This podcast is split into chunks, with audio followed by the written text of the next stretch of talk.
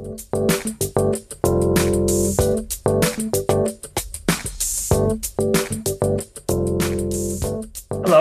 my name is Larry Dobrow. I'm the executive editor of MM&M, and I'm thrilled to be a part of today's sponsored podcast with Pleio. And joining me today is the CEO of Pleio, Michael Alexi. Michael, thank you so much for joining us here today. Great. Thanks. Thanks for having me. All right. Before we get going on our conversation, the first thing that we've traditionally been asking during our podcast over the last 18 months or so is how are you? How have you and your colleagues and your friends and family weathered what we've dealt with over the last 18 months? Thanks so much for asking. You know, I have to say, all is well. COVID has brought us together made us stronger, you know, as people, brought our, you know, families together, but also brought our company together, got us, you know, really rallying around, you know, our, our human purpose. We found a lot of good in COVID, which is, which is a little awkward, uh, mm. but true. All right. A bunch of our conversation today, we're going to be talking about some adherence trends. Let, let's give sort of a sort of a broad introduction. Give me sort of a state of the union right now for some of the trends that you're seeing. And really the the big question which is always you know what are the reasons that you know adherence still is an issue that patients won't take their medications as prescribed? So you know always an interesting question. You know adherence tends to be a very academic uh, topic. You know adherence you know is fundamentally a measure in our industry. Years later it's still sort of the elephant in the room um, that we all struggle with, you know, due to its seemingly overwhelming girth. But the fundamental reasons for non-adherence are the same. You know, we just understand them better, and we've come to discover some of the more, you know, latent reasons for non-adherence. If you kind of look at the, the trends, and you know, we, we've come a long way. You know, the solution space used to be defined by letter programs not too long ago. But you asked the question about COVID sort of at, at the onset, and you know, COVID has accelerated the digitalization of healthcare, but at the same time has come to remind us that healthcare is human and patients are people. People need that human connection. The, the business is digital, but the patient is still human. So, you know, where, where we sort of see the, the business going today, you know, the business around uh, adherence, you know, we think that there's some course correction required. And I think we've been reminded of that. What we'd like to see, you know, is a world where human and digital come together with empathy and purpose. Is that one of the key barriers? You know, that there isn't enough empathy, that there isn't enough connection on those lines, or are there some others? Uh, absolutely. You know, em- empathy for us, or, or, for, you know, for me, definitely is, is, you know, sort of that enabler, that connector. When, when I say that the principal reasons for non-adherence are well known, they are. You know, there are mechanical barriers and physical barriers, and our industry spends a lot of time and money and effort focusing on those mechanical barriers because that's the low hanging fruit, you know, so cost, delivery, 90 day scripts. Uh, but where empathy really comes to play are really with those psychological and emotional barriers. Those are the challenging ones that persist. Why? Because patients are people and you know people are complex so you know we believe that that's the place where we all have the opportunity to make a difference to connect at the emotional level and to connect at the emotional level you know that can only be done with empathy that can only be done with that pure human connection. To that end, why, why does this matter to brands? I mean, certainly there are financial considerations. Why should brands, brand teams, brand marketers be worried if their adherence is not, if not happening with their medications? So, I mean, primarily, you know, there, there's a macro sort of social responsibility, right? Our industry, uh, uh, at the end of the day, is all about building and maintaining a healthier world. The literature is clear, you know, in terms of the costs, in terms of hospitalization cost to society. It's a $300 billion problem. And, you know, look, okay, uh, primarily if, if we, you know, don't care or fail, you know, when it comes to tackling the problem of adherence, we fail in our primary mission. But, you know, more importantly, if we kind of look at where, you know, where it matters directly, immediately to the brand, I, I think there are two things to look at. We spend a considerable amount of resources bringing a new drug to market with a limited ROI window, only to lose 30 to 50% of our patients within 50 days of starting a, a, a medication. This is unacceptable in any commercial context, even more so when we look at the numbers in terms of uh, health impact. You know, it, it comes down to developing a relationship with the patient.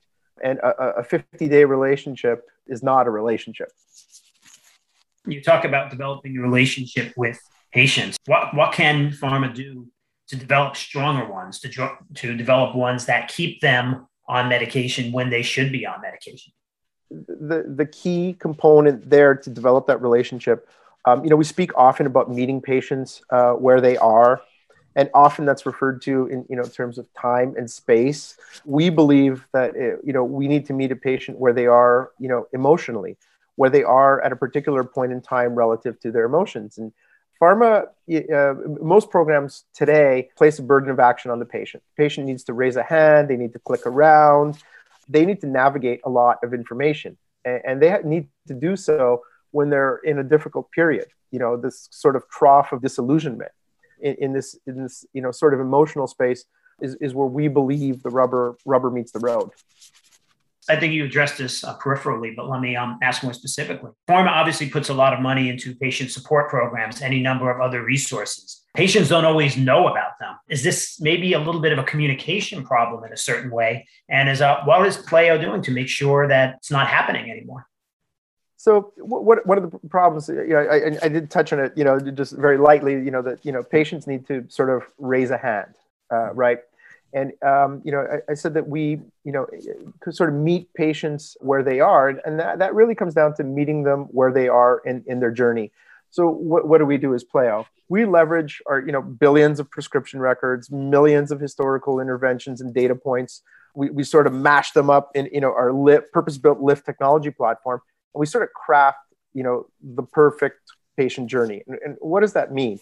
It means we really come to understand when to engage with the patient and how to engage with the patient. But this engagement, you know, is, is largely driven. What, what's at the crux of what we do is an extraordinary human connection.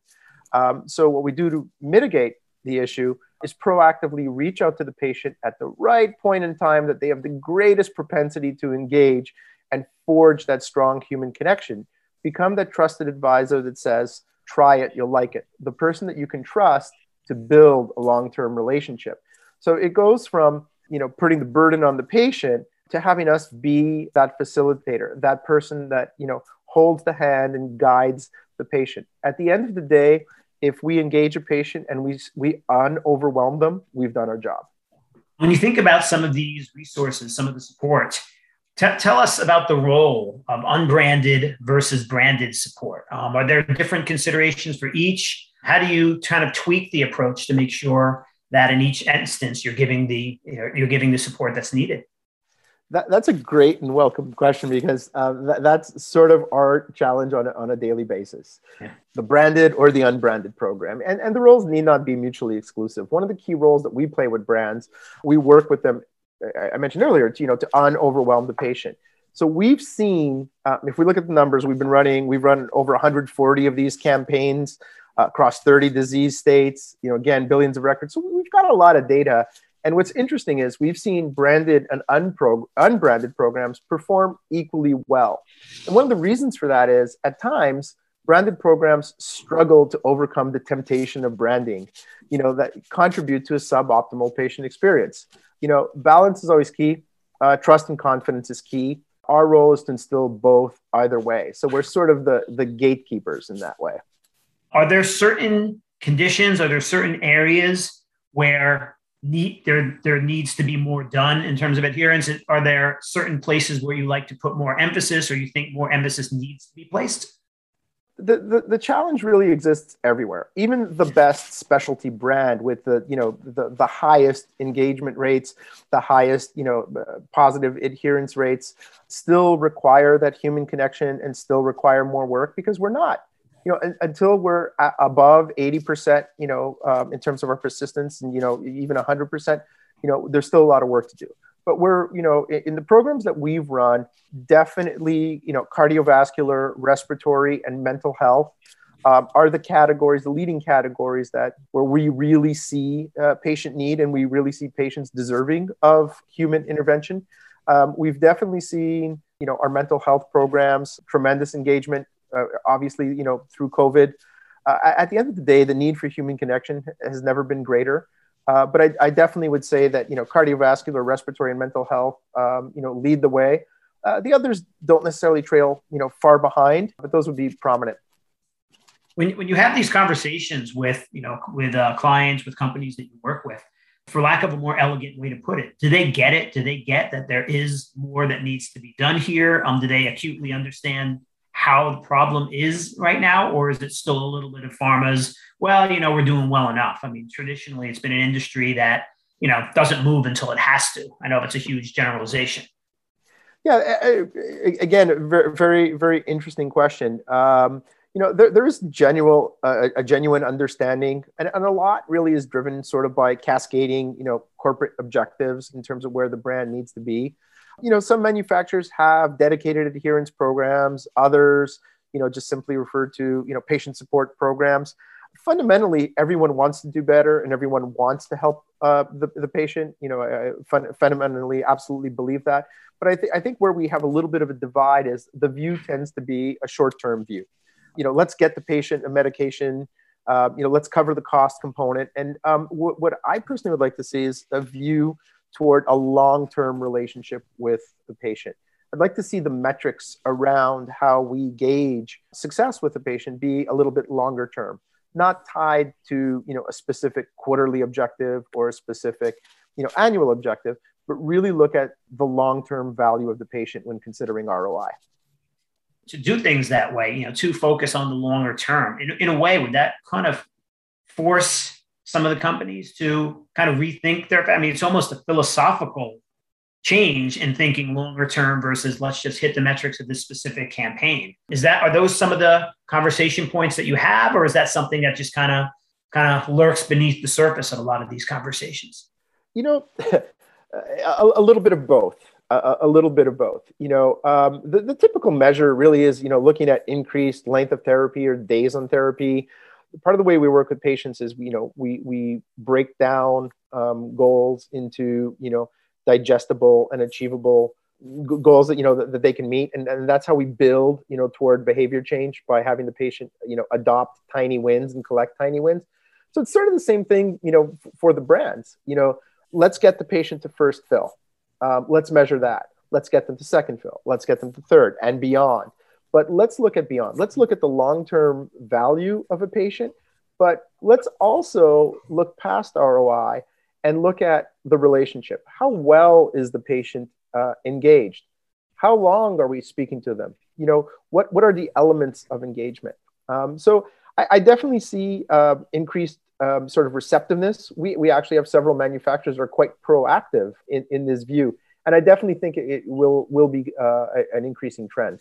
So many of the pharma brands that you know we you know pay attention to, that certainly you pay attention to, um, they have these big CRM programs of varying sophistication. What are some of the benefits of these programs in terms of helping adherence, and what are some of the limitations? The CRM programs are, are typically rich um, very well engineered, and they primarily hold a lot of content. They hold a lot of brilliant um, content. In some cases, you know, they are these huge programs that are, you know, build it and they will come. Um, in other cases, you know, they are programs that push out massive amounts of email and text. And then in, you know, the, the sort of the last case, in the case that we would like to see more of, you know, they are fully integrated. They bring together the best of breed point solutions from multiple vendors, and they allow a patient a personalized journey where the patient could cascade between all of the different tactics. At the end of the day, these programs are only successful if the patient not only has the access to the content, but can make best use of it and have someone or you know a person and a digital tool guide them to make use of that content to change the behavior change that leads to proper medication adherence. We, we've talked about some of the more you know narrow topics over the last question or two. Here, here's a bigger one. Um, who owns the problem of adherence? There's pharma, there's pharmacies, there's employers, there's health systems, there's so many different players. Is it some combination? Does it vary from instance to instance? Um, is it unfair even to ask that question? yeah, that, that's definitely a tough question because my first my first response, my, my knee-jerk response would absolutely be, you know, everyone owns the problem. And, and the fact is everyone does own the problem. But um, I think what's important, you know, one of the fundamental things that, you know, I, I, try to instill in the company is an understanding that adherence is complex there is no silver bullet. There's no one vendor. There's no one solution. There's no one entity that will solve it on, on their own. Um, so at the end of the day, all of these entities need to come together uh, to solve the problem. And you know, COVID has absolutely you know driven a lot more of that sort of consolidation and and, and teaming and collaboration. You, look at you know the role of telehealth. Telehealth is a great connector, care coordination. Um, you know, coming more to light.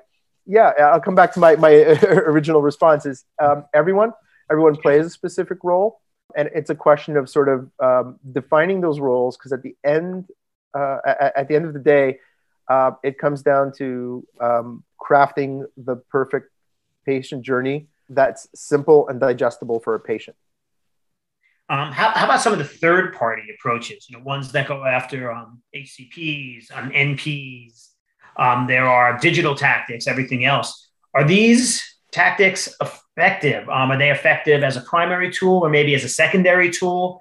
Um, how, how do you differentiate between the ones that help and the ones that are kind of just, you know, treading water? Another, you know, great and interesting question. You know, uh, HCPs play a role, as do non-HCPs. Um, it really depends on where the patient is at a point in time. Our belief is that HCPs have a primary purpose and that primary purpose is to work to the top of their license, to deliver clinical expertise and counseling with empathy every day. Our primary purpose, um, you know, um, is strictly focused on empathy and establishing an emotional connection. We believe that our roles, uh, you know, are complementary, and that the non-HCP uh, plays a critical role in healthcare.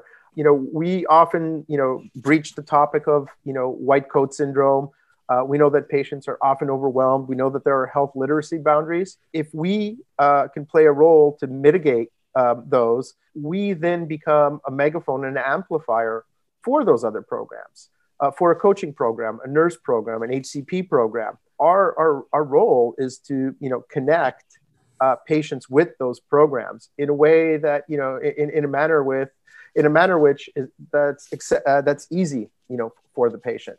Um, so our, our goal is to make those programs accessible. I think Pleio does this obviously very well. Um, is there something in your mind that distinguishes your approach um, versus others? I would imagine, based on our conversation so far, that the emphasis on empathy is one of the big ones. The emphasis uh, on em- empathy is absolutely, you know, one of one of the greatest ones now. You know, it, it, it can sound a little cliche. Um, you know, we all believe that we are empathetic, but it comes down to uh, our focus is on the empathy, it, it's on the emotional connection. But to do that, you need a unique group of people. The folks that we have would not work in a call center, um, they work from home. Uh, they work in casual environments. They're retired, semi retired professionals that we've curated out of retirement communities across the US. They have an ability to connect at a unique emotional level behind uh, you know these super great people that want to give back that you know are, are not agents not working in call centers we have technology we have technology um, that forges uh, that, that works to, to engineer that perfect connection you know to call the person at the right point in time uh, to use the right tone to use the right sentiment and um, we don't just rely on the technology we also have you know a creative team um, that crafts the perfect words and language to connect with the patient to break that health literacy boundary. So, um, you know, e- empathy is not something that you can hand out in doses. It has a haptic quality. It has to be lived and has to be felt. Um, that's you know uh, the cornerstone of what we do.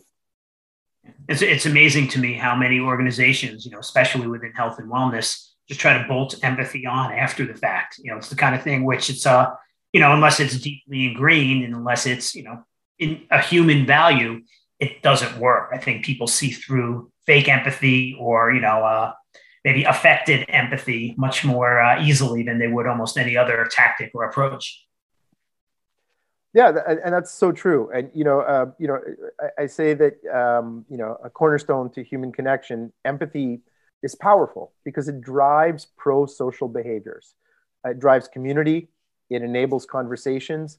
It allows a patient to become productive in their engagement with their extended healthcare teams and the healthcare system.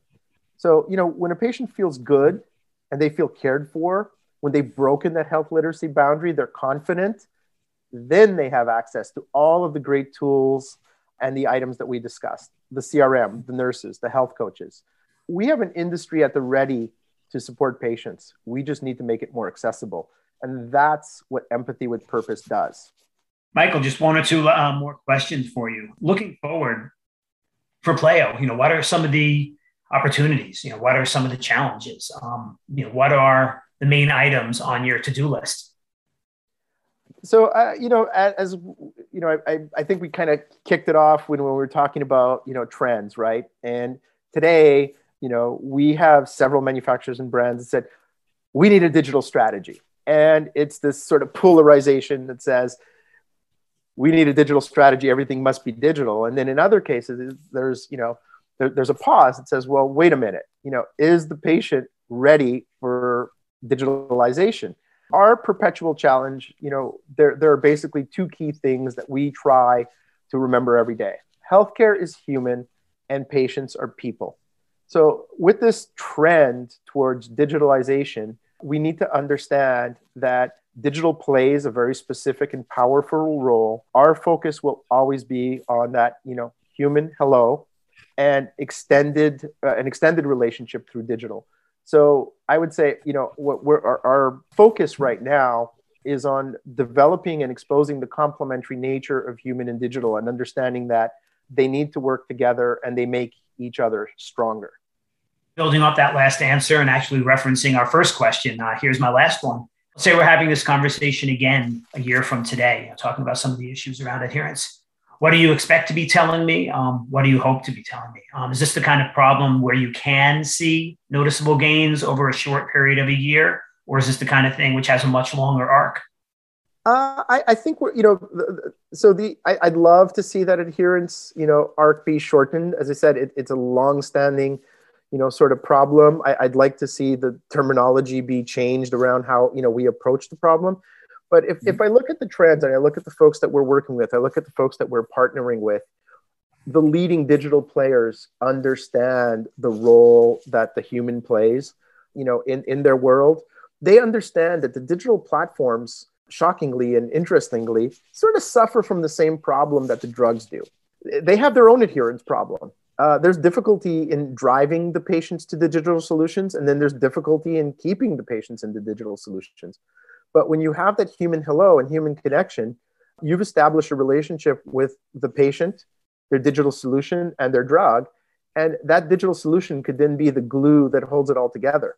So a, year from now, I'd, I'd love to hear you know, that we've been successful in the personalization of adherence solutions that we've been successful in developing bespoke solutions that empower patient to cross pollinate across channels where patients can choose digital one day text one day benefit from a letter one day and then select you know cascade to phone another if the patient has the ability to interact with the right tool at the right time the way they need to based on their emotion at a point in time then we would have been successful so i'd love to say that next year but we might have to wait a couple more.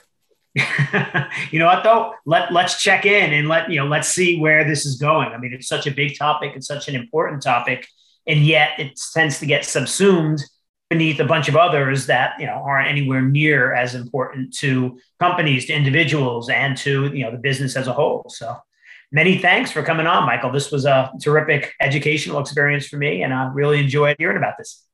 Yeah, th- thank you so much. I uh, always uh, enjoy engaging in this, these discussions. There's no lack of passion around the topic. So thank you so much. All right. For the MM&M podcast, this is Larry Dobrow. Many thanks for listening, and we'll be back with you another one very soon. Take care and be well.